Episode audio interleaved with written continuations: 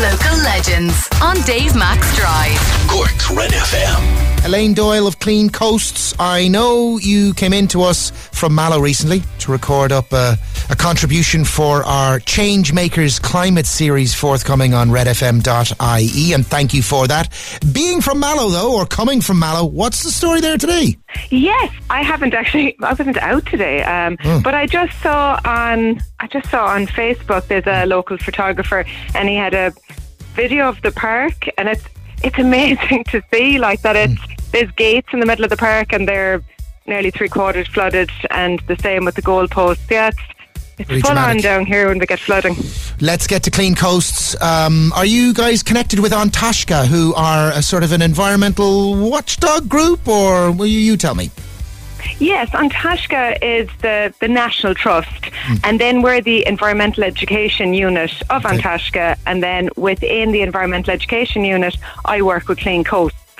So we we work obviously on the coast, and we'd also uh, be working with Blue Flag, so people would be very familiar with the Yes. um, blue flags they see during the summer on the beaches.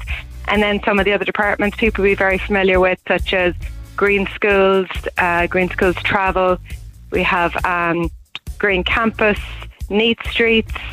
So there's, it's basically all around litter and the environment and doing things that are, they can be quite simple, but hmm. they make a big difference. One of them I know before Christmas was encouraging people not to pour their oils and fats down the sink. Yeah, so as part of Clean Coast, we do a campaign with Irish Water called Think Before You Flush.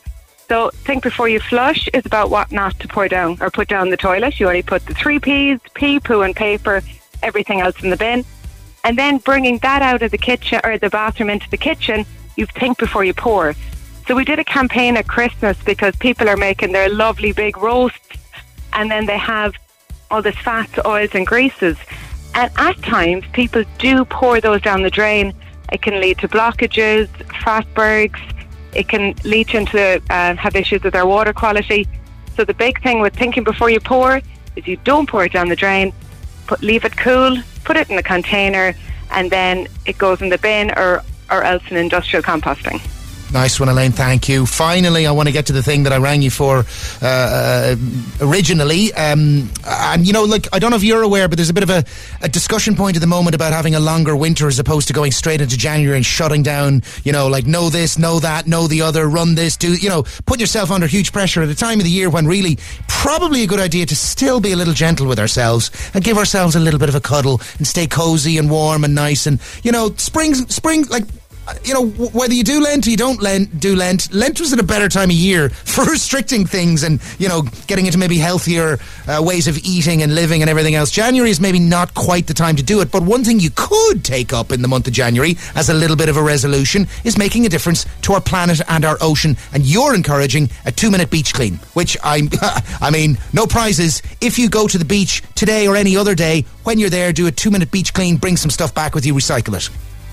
Exactly. We have a lovely campaign, hashtag two minute beach clean. It doesn't have to be on the beach. It can be done anywhere. And the two minutes, it's just basically going out and picking up a few bits. It's small, it's a small amount of waste, so it makes a big difference.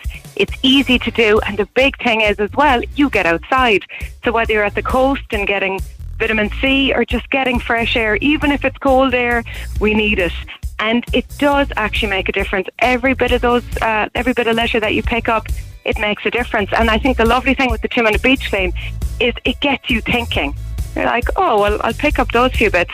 What could I do next time? You bring them home and recycle them. You start to think more about the small things you can do in your life and how collectively that can make a big difference. I also believe the cleaner an area is, the cleaner it remains. The dirtier it is, the more dirt and more litter it attracts. I used to go out walking with the dog and get annoyed by the litter around, so I just bring a bag with me.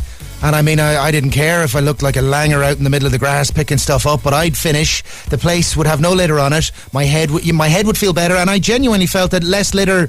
You know, it's harder to, for people to throw litter when they look around and they go, "This place is spotless. I'm going to really stand out here," you know. And and so anyway, that theory of the worse a place is, is maintained, uh, the worse it's going to be treated, and and and the opposite is true. And as you said, with you going out with your bag and picking up a few bits, other people see that and they think, oh well, I should do the same. So it seeing people do things like that um, makes other people think the next time, oh, I'll bring out a bag and I'll make a difference, and or I just won't drop that thing on the ground that I may have done in the Really, past. really don't understand that. Really don't understand how something can crumble, crumple something up and throw it away into the. It just anyway. I'm, no, I'm sure you can't either. I'm sure most people can't either. But uh, there's way too much litter around, and it really is about a change of attitude and uh, a lack of, uh, uh, you know, for people to understand that there's no tolerance for that. Uh, but anyway, we could talk about that, I'm sure, for, for forever, Elaine. More power to you. Best of luck to Clean Coast. Anything we can do in Red FM, you let us know. All right, thanks a million, Dave. Slán, Elaine, Happy New Year to you. Cheers, happy New Year. Blin Fui Moshadich. For more Red FM podcasts, go to redfm.ie forward slash podcasts.